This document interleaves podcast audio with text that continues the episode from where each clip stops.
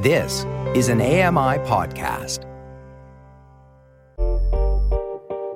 Hey, Dave Brown here. If you enjoy this podcast portion of our show, remember you can watch it live every day at 9 a.m. Eastern Time on AMI TV.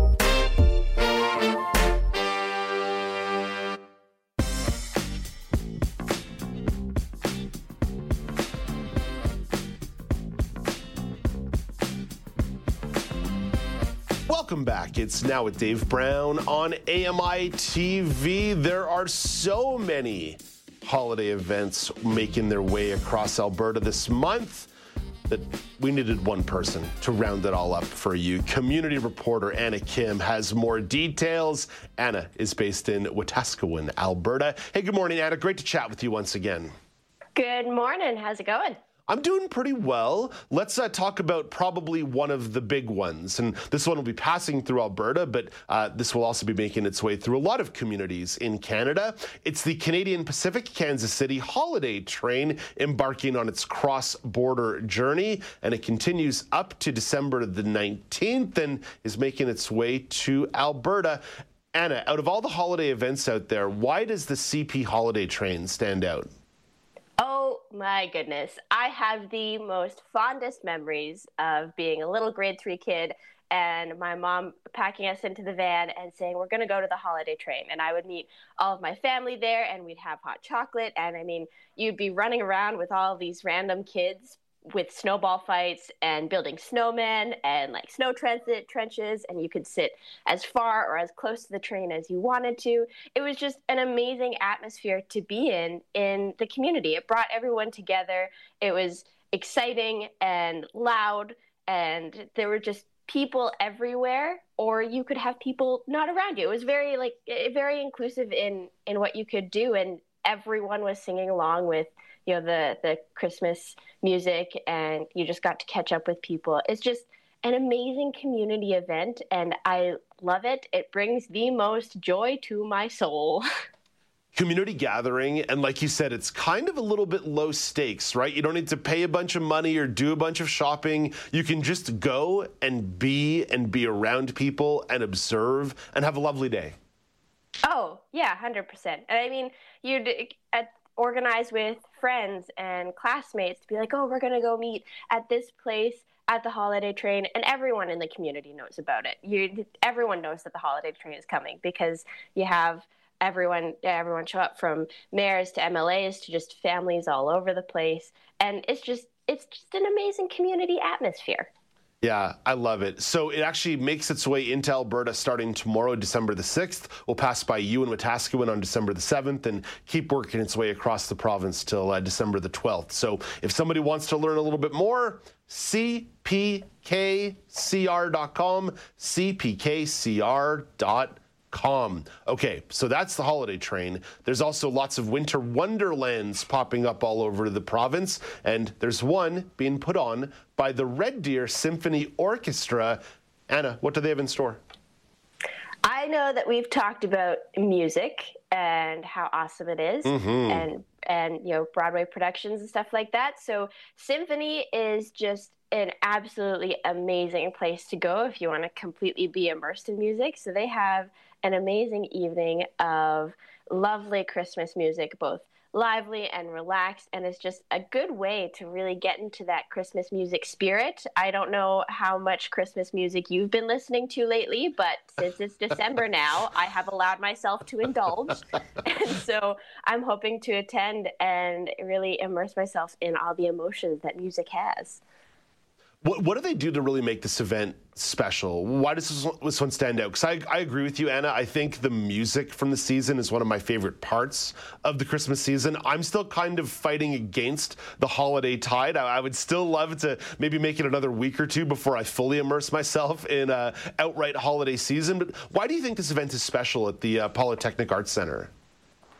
It in the I especially around the Christmas season, I am a community person. I love to bring community together and and watch that dynamic flourish. So involving the local Red Deer Symphony and the university and in combining all of that those aspects and bringing the community together is something that I really appreciate with this. They they really want to make a, a chance to have everyone kind of you know relax and, and sit together and and chit chat and just catch up right? Mm. enjoy the holiday season and the family that it has or the opportunity that it has to bring family together. So it's one of the reasons why i really like especially local things where it's that kind of lower tense atmosphere Right on. So this one's December the 9th at the Red Deer Polytechnic Arts Center. If you want more information, showpass.com slash ms3, showpass.com slash ms3. One more holiday event for you to have put on the radar, and this one's in Edmonton. It's a brunch with Santa Claus. I don't know if how how much you want to release your inner child, uh, but I think any opportunity to see Santa Claus during the Christmas season is a phenomenal one. And I mean, if you have kids, grandkids, nieces, nephews, it's just a great little thing to bring people to. Once again, that that community and giving back to the community and wanting to bring people together. Seeing Santa Claus and my little eight-year-old self would be absolutely ecstatic to do this because Santa Claus isn't he just magical? So eating brunch with Santa Claus is even better. It's probably just a bunch of sugar cookies. I assume that's what Santa has for uh, for brunch there. Just a whole bunch of a whole bunch of shortbread cookies. Yeah, and I, I can get in touch with my inner child, but I don't think uh, Santa wants me sitting on his lap. I think I think that might cause some problems. maybe, maybe. So you know, 12 year old kids might might be a little better just for the sake of Santa's knees. But you can still go and eat all the sugar cookies you want and, and soft ginger snap cookies. I feel like Santa oh. would be a fan of those. Yeah, now we're really talking here. Yeah, I've uh, I've I've lent Santa a hand because you know Santa can't be everywhere this time of year. He's a busy uh-huh. guy. Oh. So I've actually I've actually uh, donned the costume and done a little bit of work for him as a uh, overweight guy with white hair and the ability to grow a big beard. I've uh, I've I've lent a hand to Santa once or twice over the years uh, around this time of season to make sure that I can spread his message even when he can't be everywhere all the time. Like the the good helper you are, and now you know the struggles and the heartache that Mr. Claus endures, and how the the children sitting on the knees isn't the most comfortable thing in the world. Thankfully, I've got uh, big legs. December the 17th at the Sherbrooke Community League Hall in Edmonton for that brunch with Santa. Okay, Anna, let's uh, get off the holidays for a second and talk a little bit about, about something that you did. You had an opportunity to give a speech about your experience as a person with a disability. What, what's the background here? Who asked you to give a talk? So, uh, back three months ago, I was asked by the organizers of International Persons with Disabilities Day in my community. I was asked to give a speech, and originally I was I was told to tell about my my story and my journey going to South Africa as you know one of the people with a disability on on a completely able-bodied team and you know, I kind of took that and, and ran with it and talked about my story as a person with a disability and how I've kind of gone through and uh, navigated the world and tried to become a, a strong advocate. And I mean, it was it was just a you know small breakfast, but speaking to a bunch of people who I know came up to me afterwards, and I, I know we're struggling a little bit with understanding how they can thrive in the environment that they're in and pursue what they truly wanted. And the whole idea of kind of the, the spiel that I gave was understanding that as a person with a disability, you can be limitless. It's mm. it's up to you to kind of defy what other limits people put on you. It's up to you to determine what limits you have. And I went with a an idea that everyone is a main character in their own story, and then they have side characters, and it's up to those side characters to try and help that main character in that story thrive and inspire and push forward even past the limits that they thought they had. So it was an amazing opportunity and slightly very terrifying. Yeah, I, I, want to drill down on the terrifying side of this because even as I rapidly approach middle age, the idea of being vulnerable about talking about my disability is still hard, right? I've, I've been doing it professionally for almost 15 years now, talking about my disability, and I still find it to be difficult to be that vulnerable with people. How did you approach that? What did it take for you to be vulnerable, despite the fact that you shared a really positive, really interesting message? I walked into that event with the understanding that I'm going to be talking to a room of people who might be going through some of the th- same things that I've gone to, gone through, and I'm talking to a room of people of parents or siblings or caregivers who are struggling with understanding how to be that side character and allow their their main character to thrive. And I understood that in order for people to understand and grasp the, the full depth of my my speech, my talk, I needed to just kind of let go and let that part of myself show. Otherwise, it would kind of seem disingenuous. So I went in with the understanding that this is the way that I, I need to kind of let it go so that it will help others. So, me being vulnerable about my experiences will ultimately help other people to maybe become vulnerable and advocates for their own. You kind of can't you can't really talk about how to change the world and help shift things so that it's more accessible without talking about your own experiences. So, as terrifying as it was, I kind of had to really understand that this is the first step into helping others change the world with me. Anna, that's a great message and a great thought to leave this conversation on have a great time over the holiday season. Enjoy that brunch with Santa Claus if you get down there. and uh, I'll talk to you in 2024. Thank you very much. See you next year. That's Anna Kim, a community reporter in Wetaskiwin, Alberta. In one minute, Laura Bain has the entertainment report. But first, Google wants to change how you interact with technology. Michelle Franzen explains in Tech Trends. David Pierce is the editor at large of The Verge. He says ambient computing is the idea that instead of interacting with a computer through a laptop, phone, or smart speaker, all of those devices work together. Rather than a computer being an object, it should be this sort of ethereal being that just follows you around and helps you throughout your life. And it all sounds very vague, because frankly, it is very vague. But one thing that is clear is that the concept will require lots of different technologies to work together. You're going to have to make devices made by competitors work together. My phone and my TV and my car and my refrigerator are going to have to learn how to communicate with each other. And that'll require some large scale cooperation. It's going to take a lot of companies and people and developers and app makers thinking really differently about how the world works than they have. With Tech Trends, I'm Michelle Franzen, ABC News. Thank you very much, Michelle. As you read between the lines on that report, the word I want you to perpetually think about in the next stage of technological evolution is frictionless. That's why you might stay in one ecosystem right now, whether it's Apple or Google or Samsung or whatever it may be. But moving forward, the future of technology ideally is frictionless. Okay, on that thought, let's turn to Laura Bain for the entertainment report. Laura, Drake is pumping some cash into a defunct amusement park.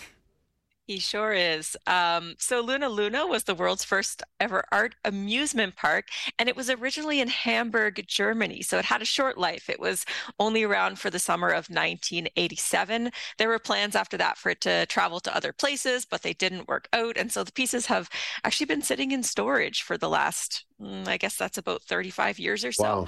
So as you mentioned, uh, Drake's entertainment company Dream uh, Dream Crew has reportedly spent uh, $100 million to bring it back to life in Los Angeles. Super cool. So, yeah, it's really cool. Um, so it features installations from some famous contemporary artists. Eh, there's a mirror dome created by Salvador Dali, a glass labyrinth created by Roy Lichtenstein, and a Ferris wheel created by Jean Michel uh, Basquiat. I think I'm saying that right. the, the art student, uh, the high school art student in me certainly know I th- knew how to say that. I, I think I am. Um, but these are all, all part of the original 1987 exhibition, and there will also be some new commission works. Um, so it's going to be. Oh, sorry. Go ahead. No, please, please. Sorry. Yeah, so it's going to be called Luna Luna Forgotten Fantasy, and it'll be opening later this month in, uh, as I mentioned, in Los Angeles, and it's going to run through the spring. So, not too sure about future plans after that. I'm hoping this isn't just like a one-time revival for Luna Luna. Mm. It, it, it, people have a lot to say about Drake, probably because he is so famous at this point. That welcome to the polarized world that we live in.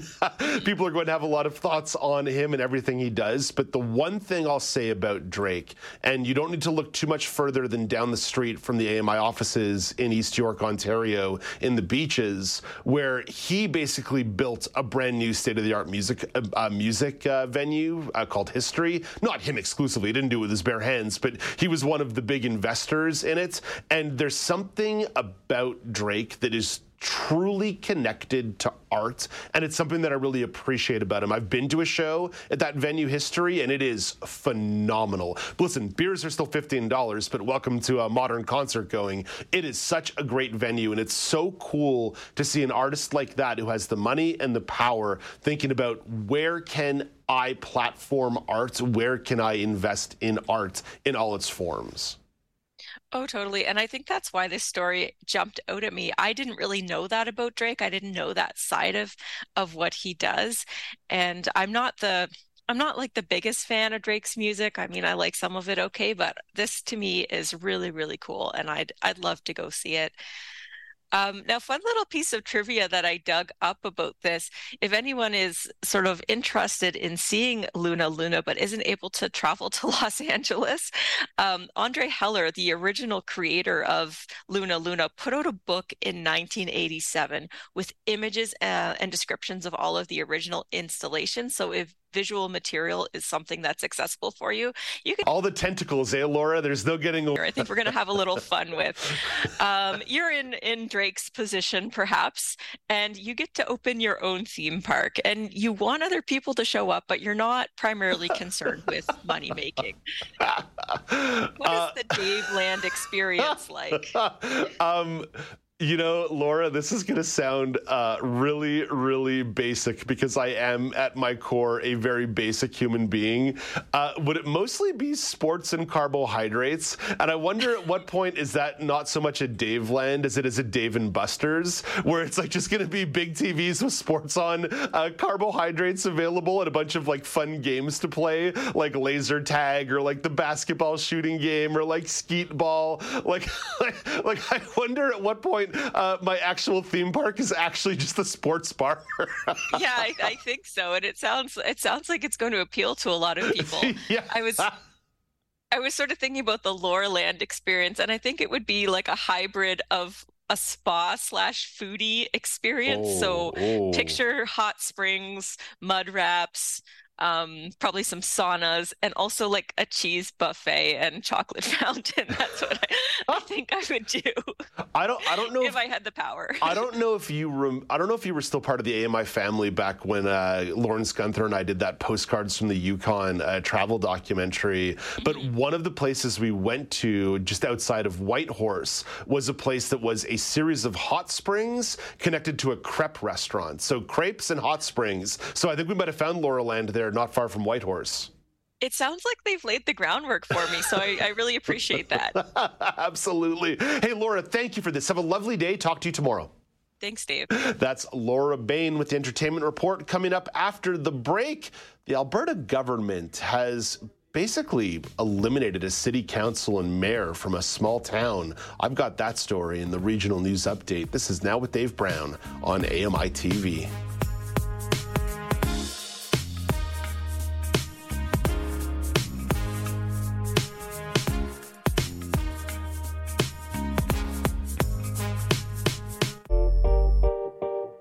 Hey, Dave Brown here. If you enjoy this podcast portion of our show, remember you can watch it live every day at 9 a.m. Eastern Time on AMI TV.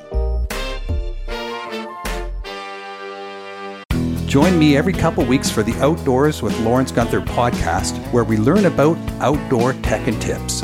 Plus, we look at news affecting the environment. AMI's Outdoors with Lawrence Gunther is available from your favorite podcast provider.